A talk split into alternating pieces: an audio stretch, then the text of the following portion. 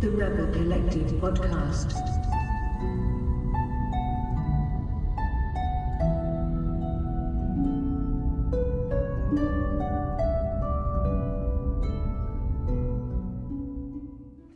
One even fell as the sun was shining. This podcast is sponsored by Kelly's Bar, Howard Street, Glasgow. Live Irish music every week from your favourite singers and bands. Check out the Kelly's social media page for more information. How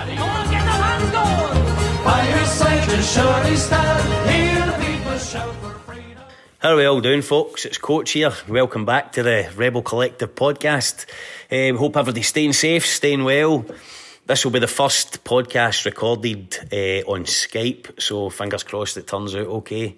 And we have Connor and Kieran for the popular Glasgow Irish rebel band Glasnevin and chatting to us today, who have just recently celebrated 10 years on the road. Connor, Kieran, how are we? All good, Coach. All good. We've got Crookie sitting in with us as well. What's happening, Chris? None much, Coach. None much. How's the lockdown been treating you? How have you been breaking the monotony? Been all right. It's been not too bad. I've been through it worse times. Connor's been used to these sort of curfews and that, but it's been no bad. Oh, why is that? No bad. Right away, man. How long was that? Was 30 seconds, innit? Look, mentioned the curfew. Brilliant. That'll haunt you. Have you been doing much? Have you done any kind of songwriting, any music, anything like that? None.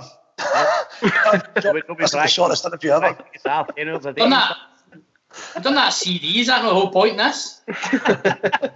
Although I don't fucking album, but what do you want, Coach?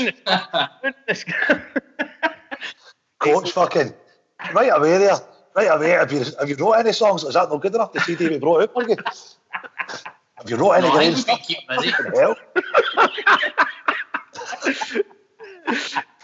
We'll get right back to the start. So he's been on the go for just over 10 years now, celebrating 10 years on the road. He's talked a wee bit how Glasnevin came about. I was speaking to Chris, known him sort of, he'd just been a total pest at Wakes gigs for years really, and I'd been speaking to him about sort of wanting to join or try and meet somebody that was wanting to start a band, an Irish band, and it was at that stage he'd told me about Connor, and all I'd known about Connor was he was booked for a function that we were doing in Dumbarton the following year, and all my recollection it was we met on the Friday before Christmas in the Toll Booth. Connor was still only 17, that sounds bad, shouldn't have been drinking in pubs, but it was all sort of ritual Toll Booth on a Sunday night, and we met in there, and I think we went across the road to that studio Glasgow Cross, and it was myself, Connor and Chris actually. JF, drummer for Shabeen, the Adelante and stuff, he was meant to join us, but he came up with about a million excuses as how he couldn't be bothered coming in. So it ended up just being 3 years, and we played away for about 3 years, just God knows what it sounded like. Chris must have been horrified, because I think at that point I'd said I'd play bass, and I had played bass for bands before, but no Irish bands or anything, so I would went across there. And then I never heard from Connor for a while, and I thought, I'm destined to work in this call centre for the rest of my days. But that was kind of my recollection of it all. It was metal bands you played in, wasn't it? Metal and punk and rock and all sorts of nonsense, really. But I'd always wanted to do the Irish sort of thing, but there wasn't all that many people interested in Dumbarton. So every weekend we'd always end up in Glasgow at Falcher, Toll Booth. Mm-hmm. Anywhere really where the music was on. Normally during the day you've got Birds and any sort of bars up there that will put music on. Right. Any recordings of the older bands we could fling in? There will be somewhere, aye. There definitely is CDs. I found one actually, Moving House there, I found one for one of the punk bands, but I've not even attempted to put it in to listen to it yet, but I'll have to ping a wee moment. Okay, we could blast a bit of that now. What a laugh that would be now, G. In the dark days. Before the dark days. You were playing back then, before Glasnevin as well, Connor. You released an album the year before. I did. How did that? We done that in 2009, and that just got put on Spotify. Funnily enough, on Saturday, that was the first day I got uploaded. That was 11 years ago. I turned up at Chris Crookshanks. We recorded a couple of songs as a demo together, and I think unfortunately they're lost, they're gone forever. But we done it, ended up doing a CD together again then, and I brought that out I think in the November. Yeah. November, December. And then that Christmas I ended up meeting Kieran. So I'd already been gigging for maybe about a year before me and Kieran done the first gig together. Right, okay. Well, can we listen to one of the songs just now?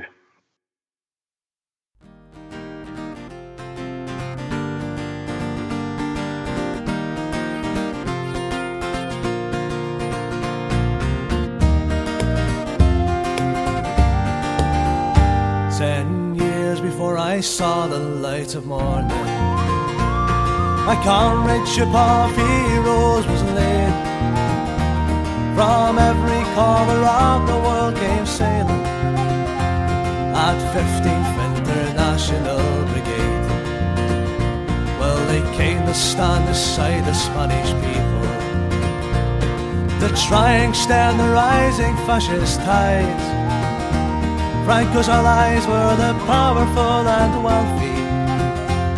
Frank Ryan's men came from the other side, and even the olives were bleeding as a battle formidable thundered on. Truth and love against the force of evil, all the brotherhood against the fascist clans. Viva la Quinta Brigada, no passeran, the pledge it made them fight. Ah, the lances a cry around the hillside, let us all remember them tonight. For Billiard was a church of Ireland pastor, from Killarney across the Pyrenees he came. From Derry came the brave young Christian brothers. Well, side by side they'll fight and die in Spain. Tommy Woods, aged 17, died in Cordova, when a Fianna here learned to hold a gun. From Dublin to the Via del Rego, where he fought and died beneath the Spanish sun. Viva la Quinta Brigada, no passeran, the pledge it made them fight.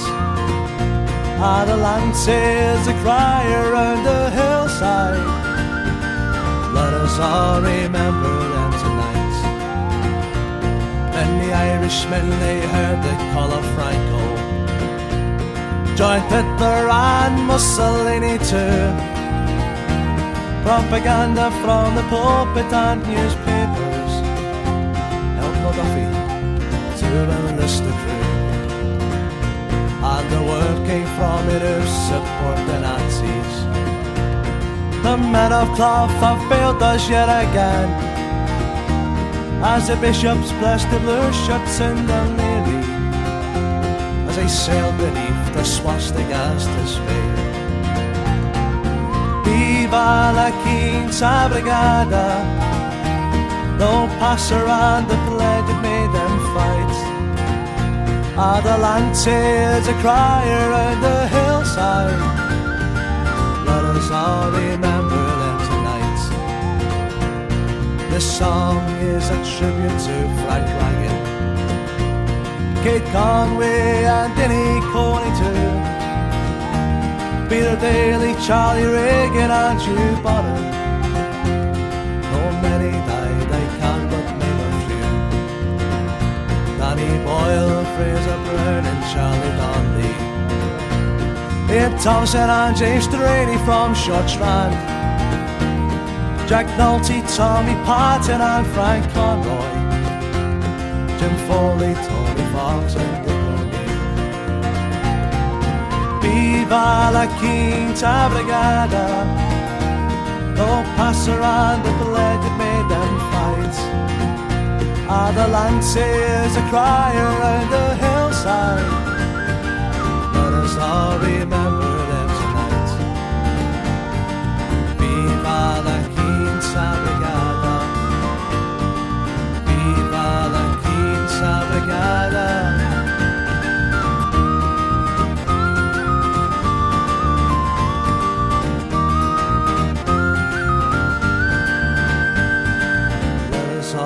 Remember them tonight.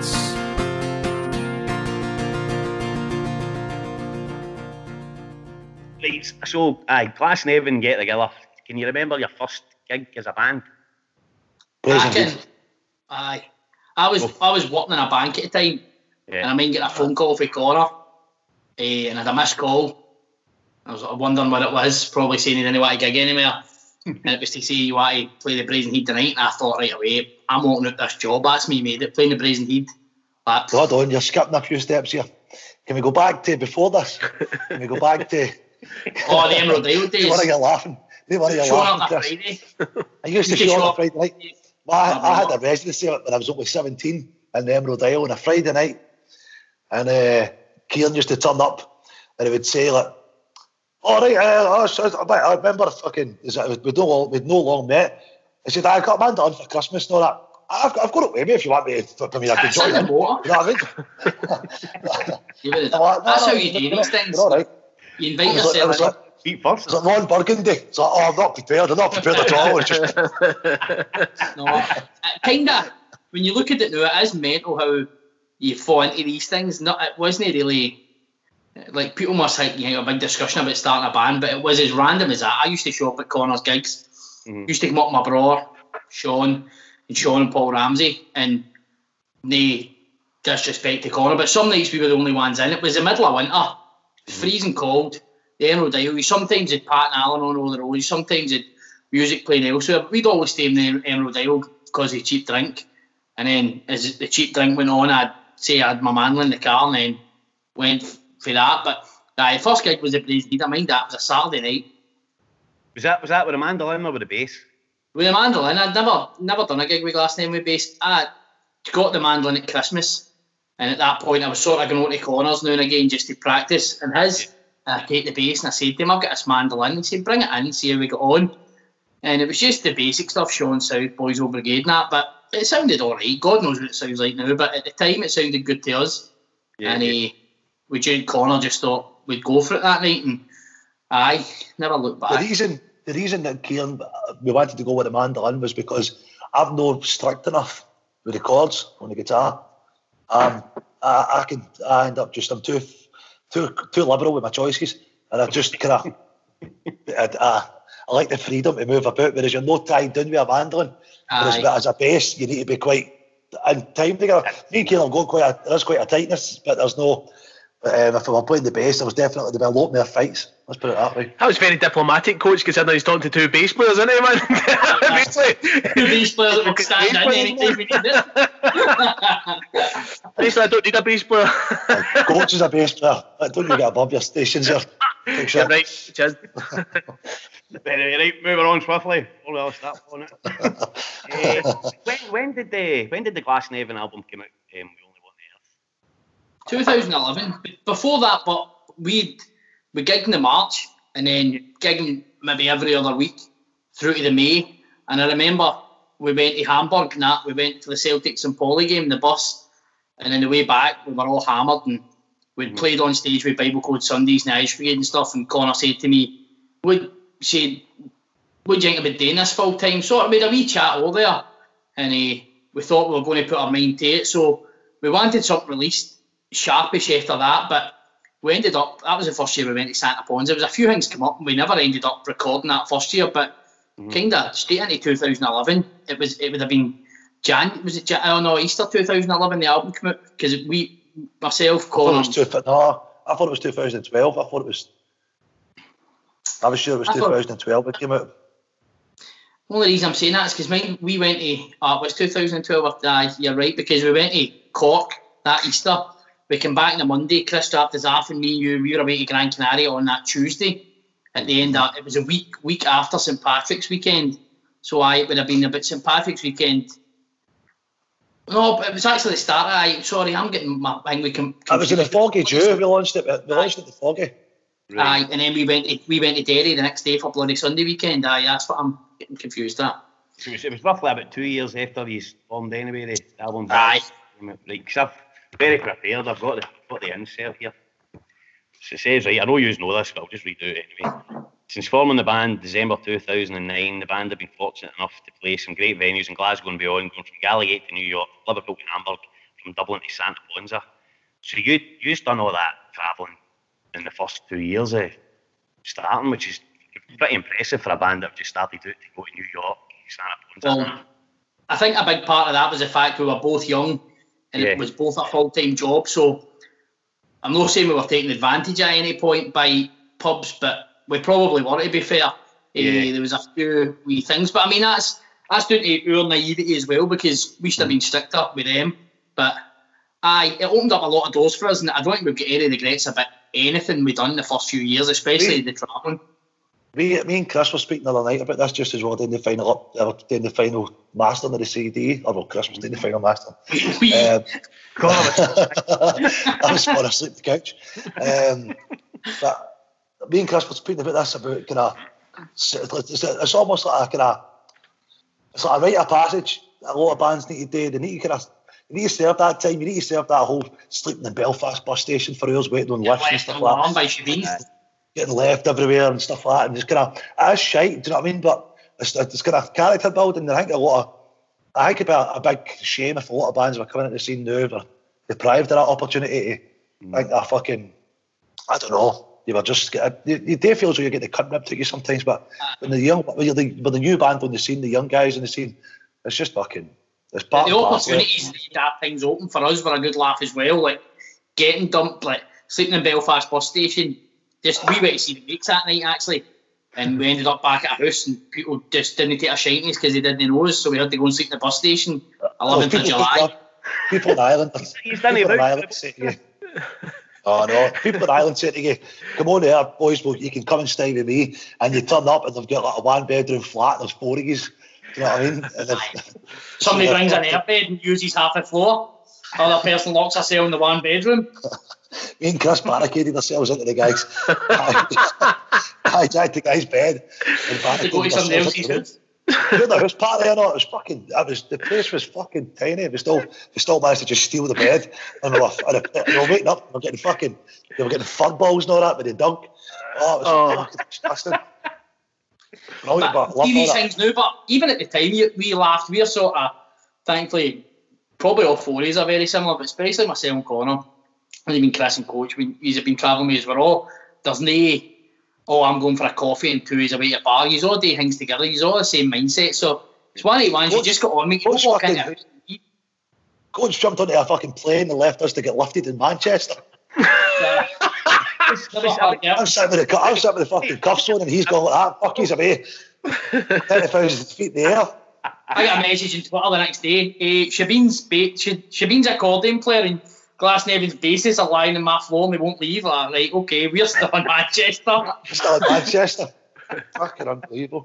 Good time. I can't even mind where we were then. That was a fucking mad wee trip. We went to Mönchengladbach. Aye. And if the plane get moved, went to Cologne, didn't it? It was just a fucking riot. Even things like that, we ended up getting back to the hotel. They were sitting drinking and we just laughed. You need to, what else? There's no point in. Brilliant. Fucking love all that. I love all that, Kieran. It's one of the ones that you just need to deal with. And like Connor said, it's character building as well, because I'm not saying getting the jail's character building, but getting yourself stuck in dark situations that if you don't know and just having to get through it, it's just life, innit? The things you talk about in years after years as well, you know, you talk about the times when it all went right. That's fucking boring. Who wants to do that? No good story ever started. See all the rebel band stories that you hear ones. It's never like, oh, I was getting a wee cup of coffee going on the boat and all that. Do you know what I mean? It's like I'd already had a full bottle of Belfast and 6 cans before we hit Girvan. Do you know what I mean? It's always. And then Alan won the jackpot and went to celebrate in the quiet lounge.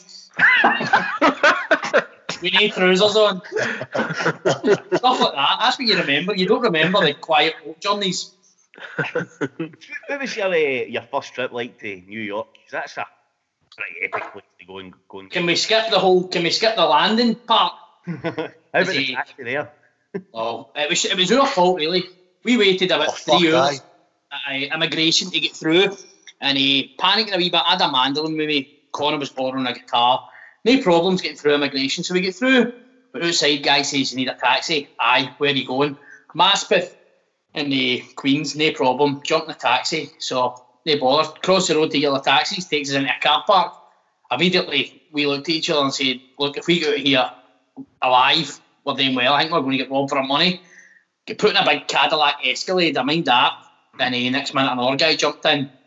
In fairness to the guys, who were sound. He was exploring commentary. They're telling us, that's for 50 cents for you, and that happened here, and this happened there. And we got to it should have been $25. We got to the door at Maspeth. Connor was trying to phone Connor McLaughlin, and who was already in the flat, and the guy turns around and said, it's $200 for the taxi. I like, Connor, know what? We've actually hit a jackpot here because they're not going to rob us. We've still got our bags. So I gave Connor, I know it was $100 bill because they don't give you dollars when you change your money. Right. $1 and Connor $2.50s handed at the guy. He's done a switch and said, that's only a $1. So I've ended up throwing another $100. So we get $300. We get charged for a 15, 20-minute taxi journey. And that was AI. Welcome to New York, boys. But know what? Again, we went into flat. We were raging for a bit. Realised there was nothing we could do, so we went to a wee pub called Bucks, and we must have got hammered. As you do. How were the gigs in New York? They were all right. I considering probably how young we were. It was a character building trip again for us as well because Connor remember as well. We never had a PA, so we actually the Druids were kind enough to let us borrow theirs. They kept a PA with a priest in Lower Manhattan. So I had to go and pick that up and chat. He was an old Irish priest, Father Pat, I'm sure his name was. Got that and couldn't, Jesus, the guy could speak for Ireland.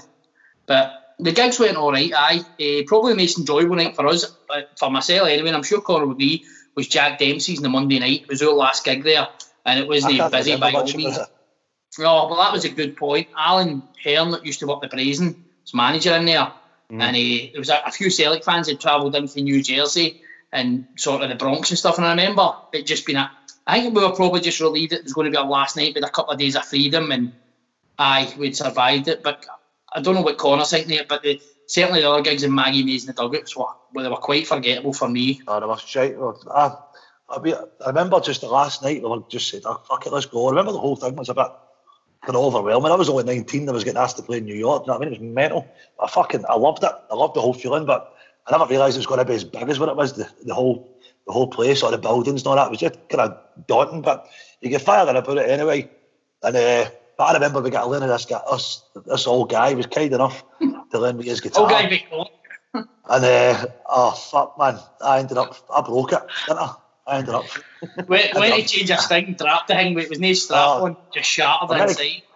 Oh, just everything fell apart, and I said, right, I've got it back together. And I put the lead back in, and it just this big noise. Oh, fuck. Just during a gig. It was sort of near the end of the gig. I think we still had a few songs to go, and Connor broke a string, but that sort of spelled the end of the gig. We were already, remember, we were 3 hours late for the gig.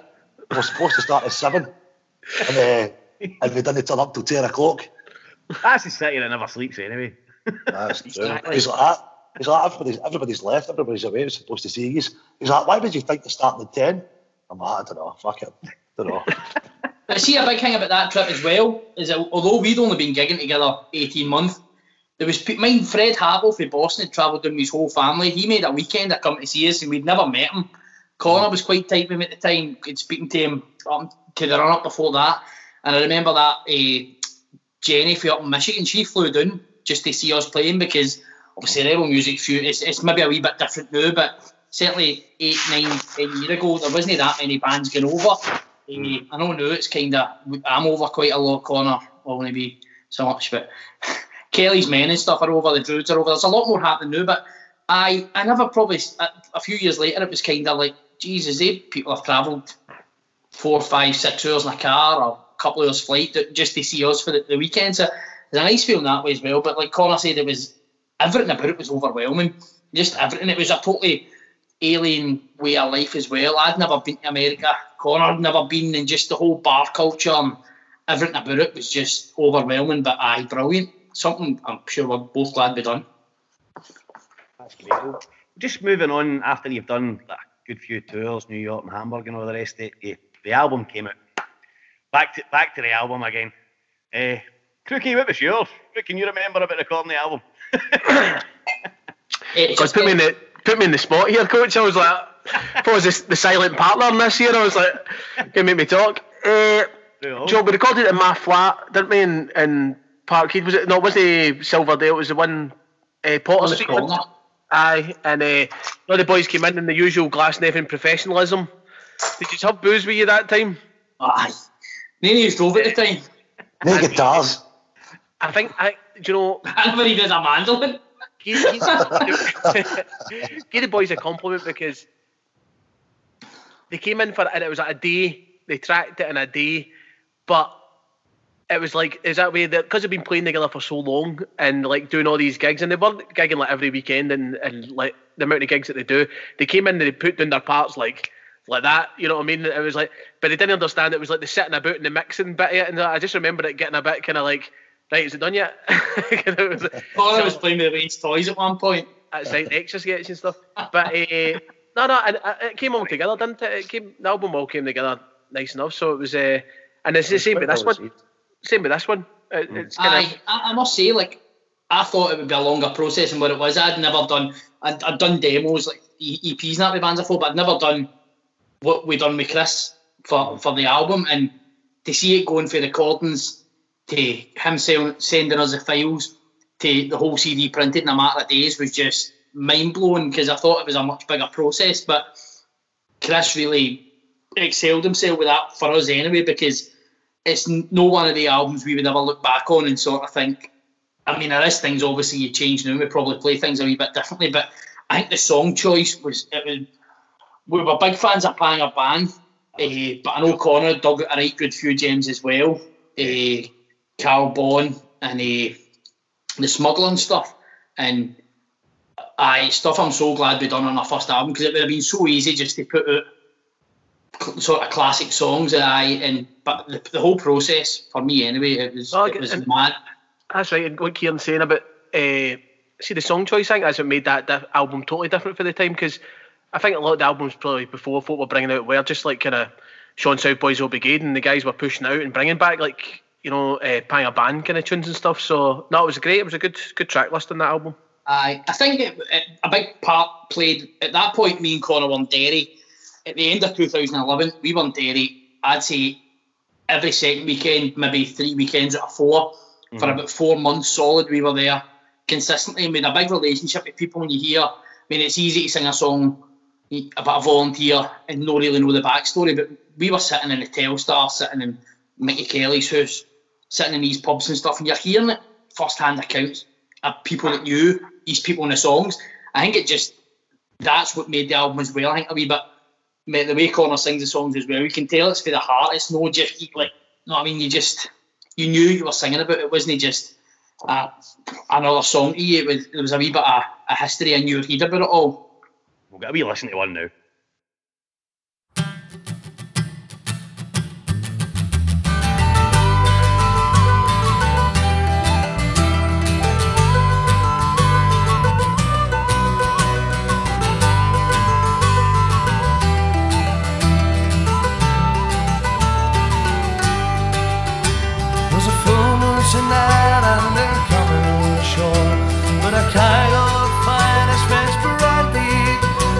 Torches who lights in the path on the shore, they began by the first light of dawn.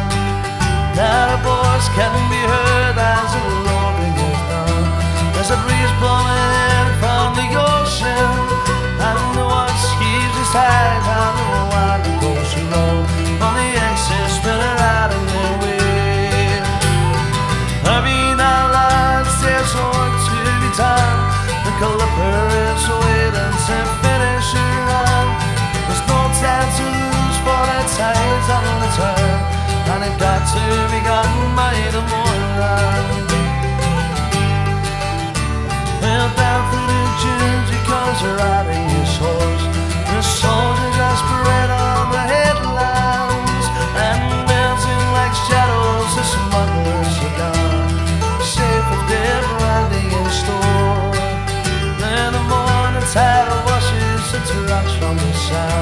as the excessman curses in anger, and he turns on his horse, gives a shout of command, and he leads his men back to the town.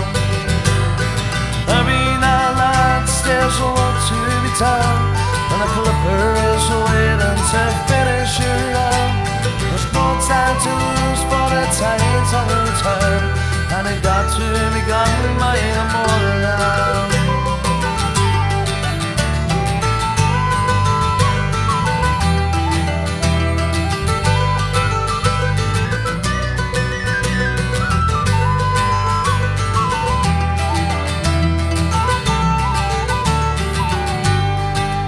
There's a full moon tonight and they're heading for France, with a cargo that shoots to bring plenty, and the clipper is flying full sail in the wind. They'll be shaped by the first light of day. Every now and then there's work to be done, and the clipper is waiting to finish your run. There's no time to lose, for the time's on the turn, and it got to me gotten by the morning hour. Every now and lads, there's work to be done, where the clippers will to finish a run. There's no time to lose, for the time's out of turn, and it got to me gotten by the morning hour.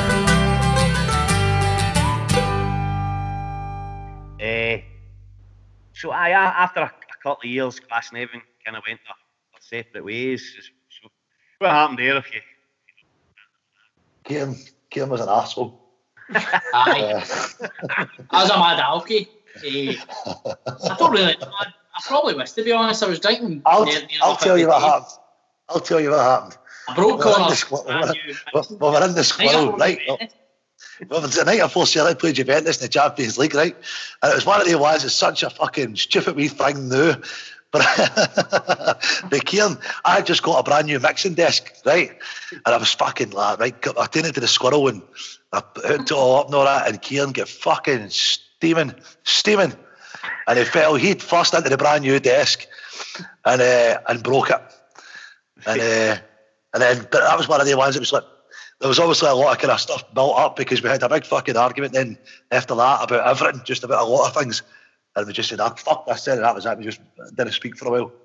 And I ended up, we patched that up, do you know what I mean? Because that's just fucking my hands. It takes, once you get a wee kind of a bit of breathing space, then. We're probably young and daft and all that. Like Connor said, at that point, you were getting a wage for playing your gigs, but most of your wage was either going and drinks or you were taking a lesser wage to get free drink. Mm. And I probably wasn't in a great place in my head at that point, and I shouldn't have been drinking as much as what I was. And it was bananas, like Connor said. It was always going to come to that, and it did for about a year. But we patched things up quite quickly, but we never really gigged for a while. I was playing with Spirit of Freedom for about a year. So I was away playing with Spirit of Freedom. I was in Ireland every other weekend with them, and a lot of gigs doing in England and stuff. And I enjoyed it, but I did enjoy it. I enjoyed spending time with two Tonys and that, especially Spazer's stories and that, and hearing Tony McNally's whole musical repertoire and stuff, but it wasn't the same as me and Connor jumping on the mega bus at 5:30 in the morning and going down to Stranraer to get the boat to Derry and stuff. But like Connor said, I hated that all the time. We were waking up, you were going out on a Friday and you were going out maybe Tuesday and you were waking up in random houses, and I mean, just it was madness where we were living, but it was a good laugh. There was one trip in particular. We went to Liverpool. I don't know if Kieran was speaking about this. I got cut off there. We went to Liverpool, and we didn't get back to Paisley. Back to go for a wee cap at 5 a.m, and we woke up again at 5:30 to go to Derry the next day. Do you know what I mean? It was just wee stuff. Liverpool, but you don't mind the lead up to Liverpool as well. We'd been out on a Friday night, right the way through to 4:30. We then went to yours, and your dad took us up to the bus for the Sean Martin Flute Band at 6 a.m, and you slept on the front, and I continued drinking stupidly. Hardcore. He's a hardcore. That's pretty fucking rock and roll, guys. That's rock and roll. In fairness, even looking back now, we never ruined a gig with the drinking terms of any sort of any commemorations. We would never show up to gigs like that drunk. It was just your sort of bread and butter Gallagher gigs on a Friday night. I was going up there 11, 12 in the afternoon, like early doors in the morning and stuff, stupidly. And just mad for the drink, but good times. I don't know how you can do that, because I mean... I couldn't do it. No, you done a gig with us a couple of years ago, and you drank a bottle of vodka, full bottle of vodka, and you never missed a fucking note. You still do that. I can't go all right with a drink. I couldn't stay up to 4, 5, 6 in the morning with a drink. What did you do yourself, Connor, when you kind of done your own thing for a wee while? Nothing. Nothing. Same old shite. Same playing in the pubs. Playing just in the usual places, the Brazen, the Squirrel, and probably the Emerald at the time. But I don't really remember. I think we maybe went to Santa Ponza at one time with Alan and Pat. Mm-hmm. But I can't really remember much. I don't remember much about the last 10 years. There wasn't much happening that time, but see, I'd say 2013ish. There wouldn't have been much happening for years. I said I was with Spirit Feeding for a bit and you're travelling about, but it was all quite forgettable trips. We're still partying. We're still talking to each other during the days, even when Kieran was doing these other things. We're still doing it. Then we kind of. The first day I remember a proper day out was the day Thatcher died. So whenever that was sort of when we spoke about getting the band back together, and it was maybe a wee while after that we did. Mm-hmm. Okay. But Kieran, you've done a wee bit with the Irish Brigade as well, early years. Aye, sort of. How did that come about? Did you rehearse for them or just jump in? No, it's just always been pally with them to an extent, and it was maybe two and a bit years ago, whatever. Gerard Glatton had asked me to play in the Squirrel with them. They were just over as a two-piece. I think Anya was playing with them, but she flew home early on a Sunday because for her job on a Monday or whatever. So I'd stood in for them then, and then Gerard had sort of spoke to me a few times and asked me to join the band as they were needing a mandolin player. And at that point, I'd sort of just started my solo stuff, but Glasnevin weren't quite back gigging together after the second fought. And I'd played with them, and I'd done a number of gigs with them in Ireland, Scotland, and we'd done Germany as well. Mm. And they were looking for me to go to Santa Ponza, but again, like by that stage, unfortunately, I think we ran a course in Santa Ponza. It was really hard work for us in the heat as well. Yeah. But no, it was fun playing with Ice Brigade. It was. I'd done the CD with them live in Gracie's and stuff, done a number of gigs with them here, there, and everywhere. And it was good. We had them doing Dumbarton for the first time in 10 years as well. So, no, it was good to play a part in that as well. But they knew Glasnevin were sort of formed back in together. They knew my solo stuff was my bread and butter, really, especially by that stage. I'd moved out my ma's and got my own house and sort of lived my own life and needed some more stability, really. And I couldn't, the way it was with Spirit of Freedom was I was just jumping in a boat back and forth to Ireland all the time, whereas with Irish Brigade, 7-8 years later, sort of, it wasn't really viable to be doing that every week when you've got a family and that here. So no, it was good. It was good while it lasted, but they definitely needed somebody based in Ireland, and they ended up getting Sticks Doherty, who played with Athan Ryan, Flight Arrows and stuff, and they did it full time, and they seem they're still flying now, as you can see. They were live early on Facebook, and they're still as popular as ever.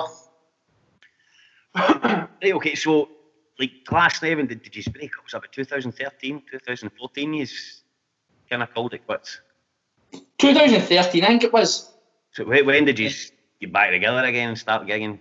2014. Oh, just was it that? Right, it wasn't that. It was roughly about a year on all. So it was probably February. I remember leaving St Spirit of Freedom the following Easter. That I couldn't do that anymore because it was the travelling was taking me back and forward every week. And I should have probably been about maybe 14 months. We never gigged. We'd done sort of maybe the odd thing in the Squirrel, just I'd showed up with my man or whatever, or before a gig or whatever else. But are we only on 2014, man? Fuck me, we're going to be here all night. Oh no, he knew we just jump about 6 years. It's all good. Jesus, man. So 2015, 16. Nothing happened. None of the years. Nothing fucking happened.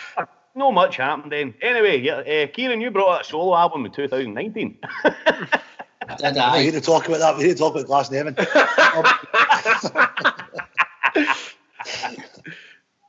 So how did the album come about, Kieran?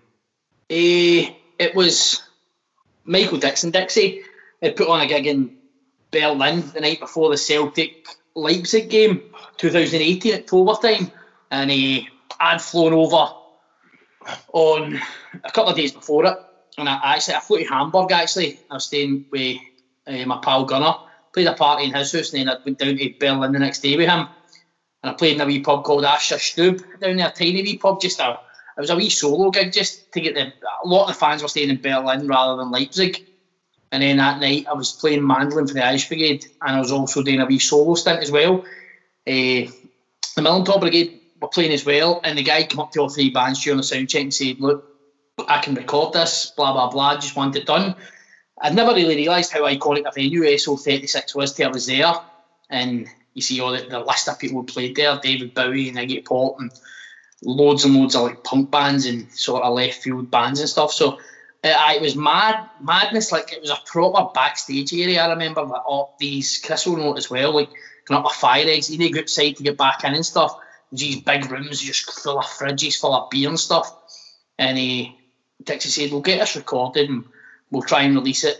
And in fairness to Dixie, he paid for everything, like the guy to record my gig and stuff, and he never took a penny for me releasing the CD, in fairness. And it was one of the ones, I get the recording back, I think it was about the January, it sort of went missing, it was on a USB stick. The guy, I ended up emailing the guy for the venue, cut a long story short, and he sent the USB. I gave it to Chris. I mean, getting into my loans one night, and it was like a zoo, trying to push through people to come and pass a USB to Chris. And 2 weeks later, he said it's ready. And it was I think it was 13 songs all in all, and I put 12 on. It was one cut out. I recorded into Milan as well, but Connor will probably be with me in this as well. I didn't want to mix Celtic and Republican songs on the one CD. I don't mind doing one or the other, but I didn't want to mix one or the other. The plan actually to release my CD, I was only going to release it because I was playing in America, that's St Patrick's. I was over there for 2 or 3 weeks playing in New York and Boston along with Kelly's Men, and I only really wanted it just to put my name a wee bit out there. But yeah. I'd say to Chris, honest opinion, if you think it's good enough to sell here, then I'll sell it here. And I put it out, and I'm surprised how popular it was. I thought I'd shift a few dozen just to friends and family, but it's something I'm glad I'd done, although I could never listen to myself doing that now. Well, we'll get a wee listen now. Sit back and enjoy. Thanks.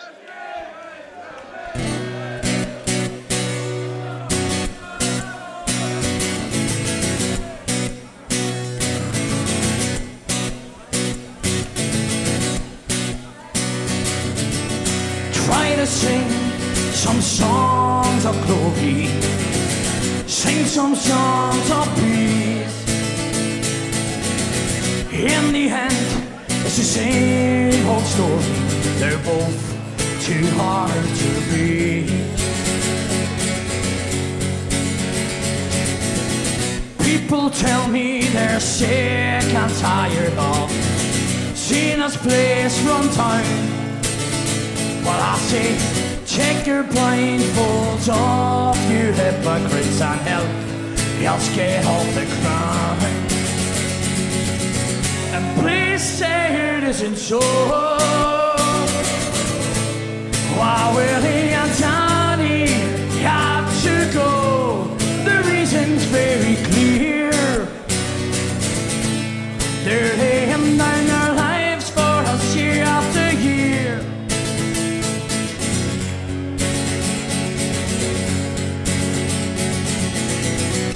Shots between their bodies, not one of those bullets miss.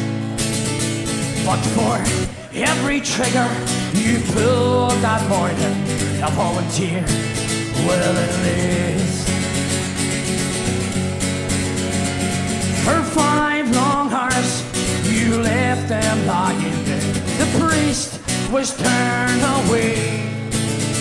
It's another step lower for those SAS bastards. We'll never forget the day. and shore. Why Willie and Tiny have to go? The reason is very clear. They're laying down their lives for us year after year.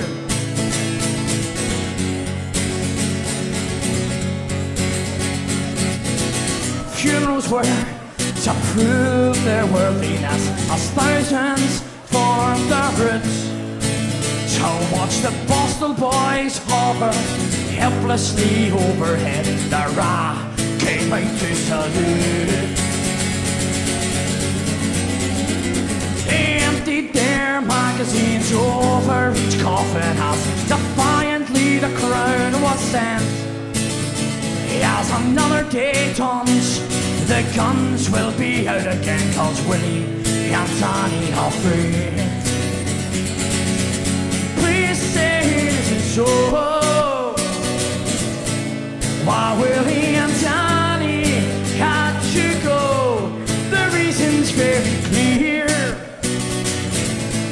They're laying down their lives for us year after year.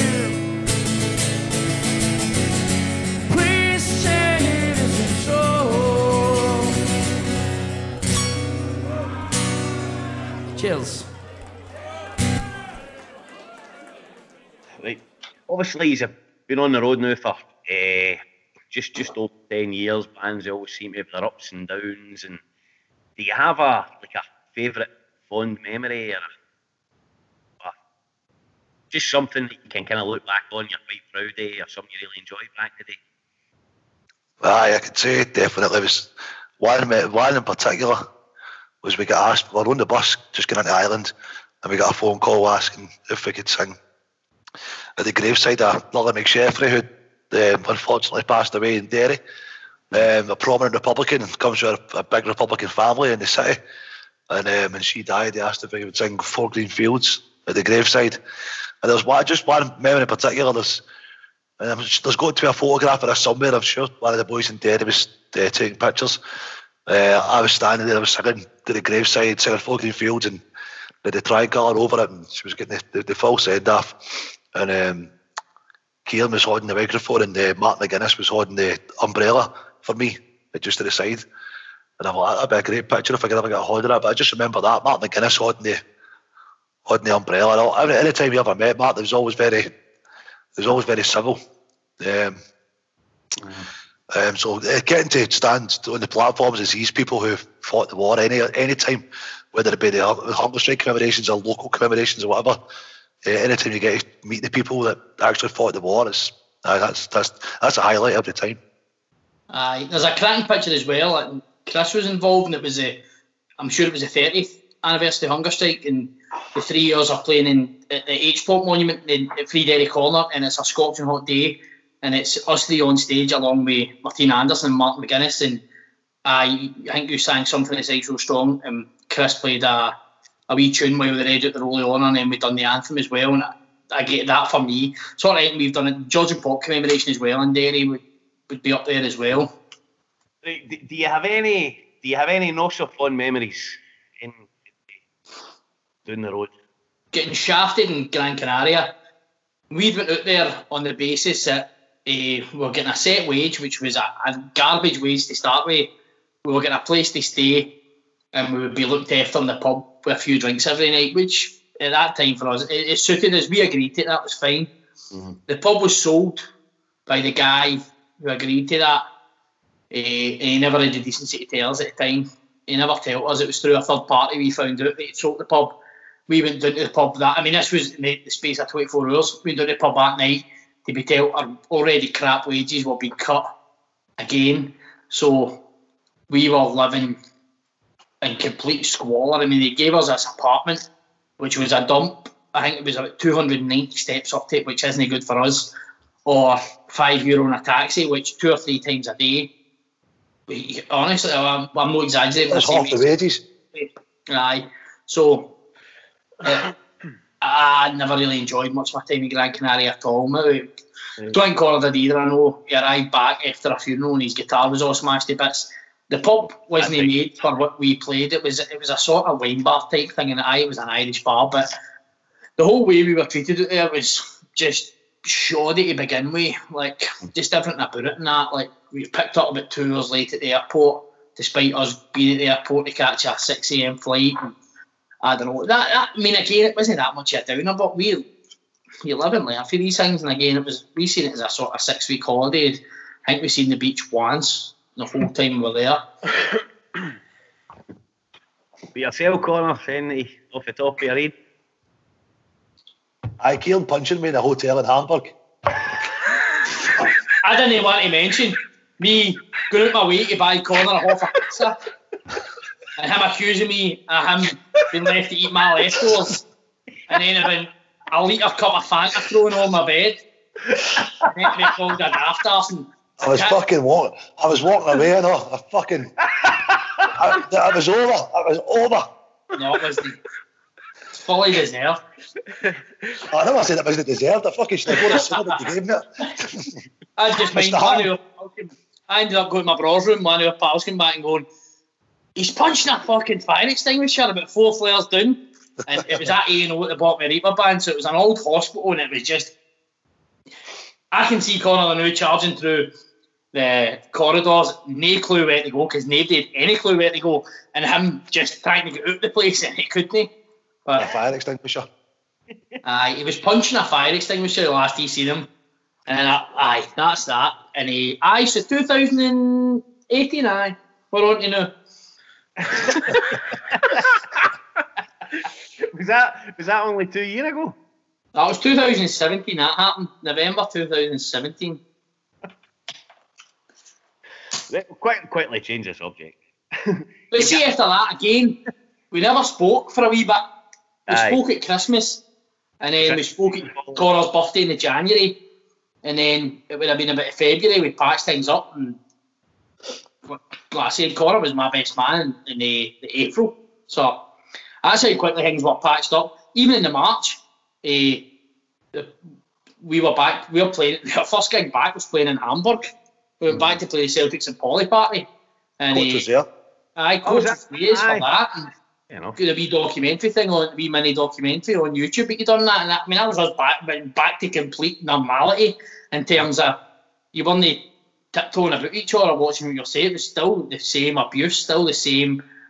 Repeated nonsense we were saying to each other, still the same quotes. Different movies. It was always a kind of bit of just we gave each other a bit of time anytime there was any stuff like that. But that's what happens. Every band can relate to that. You just go through these kind of phases. If there's other people in the band, sometimes you can kind of vent to each other about the other ones. But there's only kind of for a lot of time there's only the 2 years. It's just us. Sitting next to each other in a car, sitting next to each other in a van, a bus, a plane, a train, anywhere you're going. I seen Connor, man, I seen my family. He was seeing me, man, I was seeing his family. We were only long back for Santa Ponza, where we had to share bunk beds for 8 weeks, you know what I mean? And the tiniest wee room possible. It's just stuff like that, it all builds up. But again, it's just one of the fucking things, isn't it? You move on, and the way things are now, year to year, things have improved until this COVID thing. Anyway, you've got a new album just out in the last day or two, I believe. Is that right? Is it out yet? Aye, we brought it out. We planned to release this the day Connor's sort of curfew had ended, the 26th of March. We planned to do a big night Gracie's. We'd Marty Healy off of Derry. He'd booked his flights. There was loads of people coming off of Derry for the night, enjoying stuff. And Gracie's were kind enough to use sort of free rein to do what we wanted, and we planned to have this album done and ready for that. And I don't really know why we never had it recorded. Just before the whole COVID thing happened and before lockdown started, I was in Thailand for 2 weeks, but I can't remember the reason why we never had the album recorded before that. Probably just pure laziness. We talk a good game, and we very rarely ever actually provide the goods, but this time we sort of kept ourselves to ourselves. We spoke between the 3 years and just sort of nipped away and done it quietly in a few days. But it's a wee bit of departure from what you've recorded before or what you play on stages. It's just all Celtic songs. Well, we came up with it, as I say, the idea was we didn't want to. Our next instalment, the next Glasnevin album, we wanted to put a lot of time and effort into it. But this one, because it's kind of Celtic, it's not a bit disrespectful to Celtic, of course, but we felt as though we could kind of, if we just sat at a quality, we would be saying, right, they're happy enough with that, let's put it out. And so we did, in the space of about 2 weeks, 2 or 3 weeks, we said, right, let's go and kind of experiment with. Kieran had just purchased new recording stuff. So we said, right, let's go in and do this. We can use the Celtic songs as a kind of guinea pig. And then we want to kind of, we want to go and do the we want to do a lot more production value in the Glasnevin. The next one, we want to kind of get a lot more, the arrangements perfect and stuff like that, the set list perfect. No instruments and stuff. Include a lot of stuff like that. But we wanted something to come out of this lockdown. Do you know what I mean? We wanted something. Well, I think a big part of that as well is like Connor's done a hell of a lot of live streams. I think the day that sort of sealed the deal for us was the day Celtic won the league. Connor done two or three hours streams. He done one himself, one with Big Pat, he's been then one with Pat and Chris, and continuously over and over. Know the song, but the same songs were requested over and over again. It was always stuff like Jackie McNamara, Coronation Cup, 1, 2, and Kick.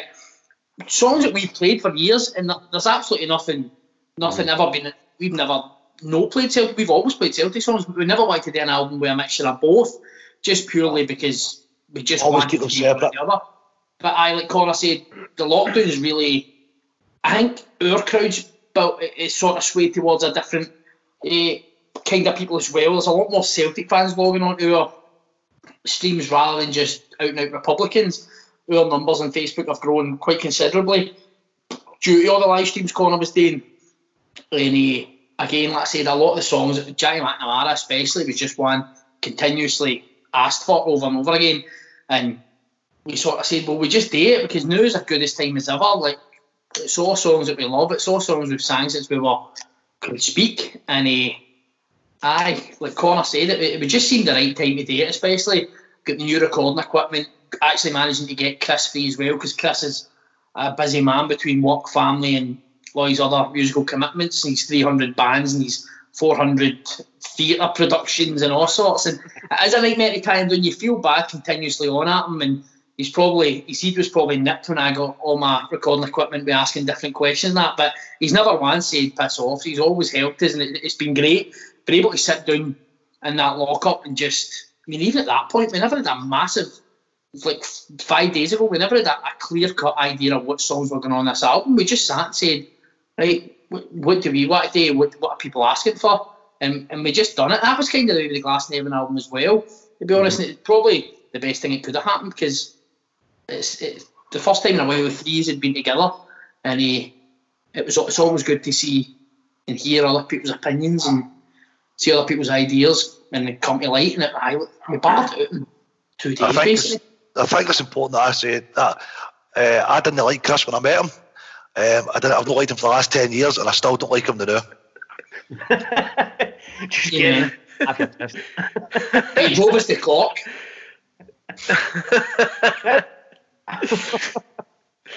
Aye. Are we listening to one of the songs for the album? Aye. Jackie McNamara. You've not bought an album yet? I've got a copy here. What are you getting it for? Can we play the whole like LimeWire? Friday's laptop. I'll get it when it goes up on Spotify. It'll be that it's upload. Here's a wee song with the Mourne Mountain Ramblers. This song called Jackie McNamara. 1, 2, 3, 4.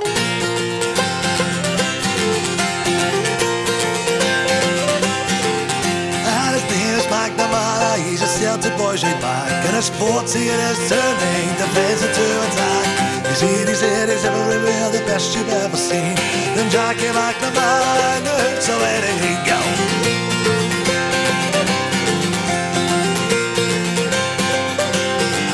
Well, Jackie joined us from the family where he shone bright for the past. When his first game against the Rangers, he'd shone the mega stars. He ran them back at everywhere, he drove the fans insane. They could bet your bottom dollar, we found the new McGrain. And his name is McNamara, he's a Celtic boy straight back. His sports he is turning, defence into attack. He's here, he's there, he's everywhere, the best you've ever seen. Then Jackie McNamara moves all in and lead.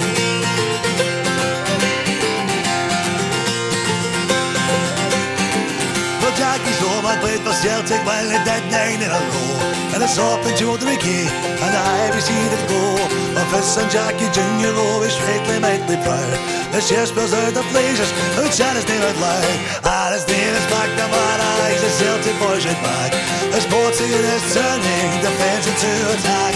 He's here, he's here, he's everywhere, the best you've ever seen. Now Jackie McNamara and the hoops of any green.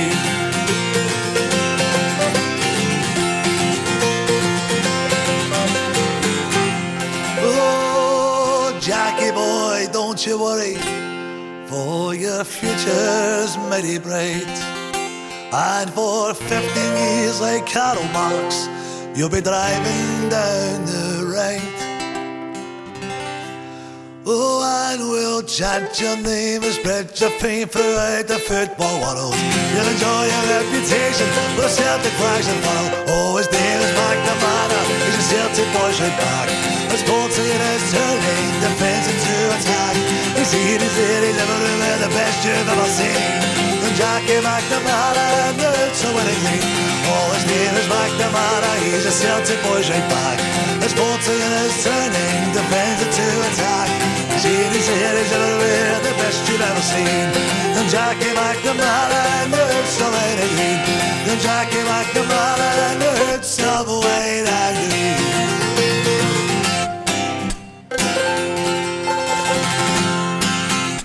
Cheers, folks. Keep an eye out for the album coming out this week. Thank you. See, the new album's out, so where can everybody get their hands on the CD?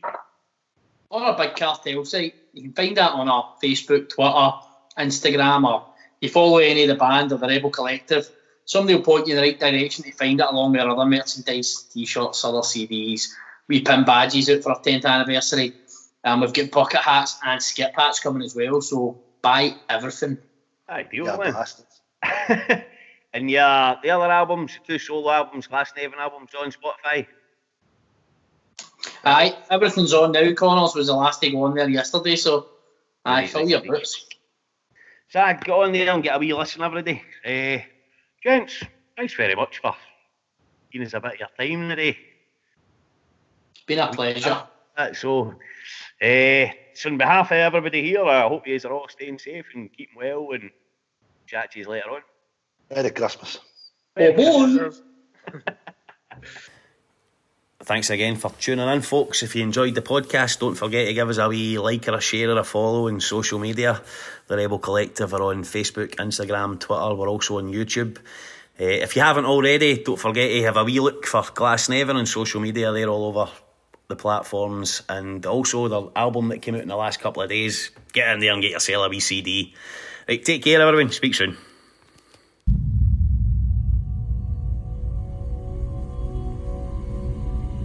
The Rebel Collective Podcast.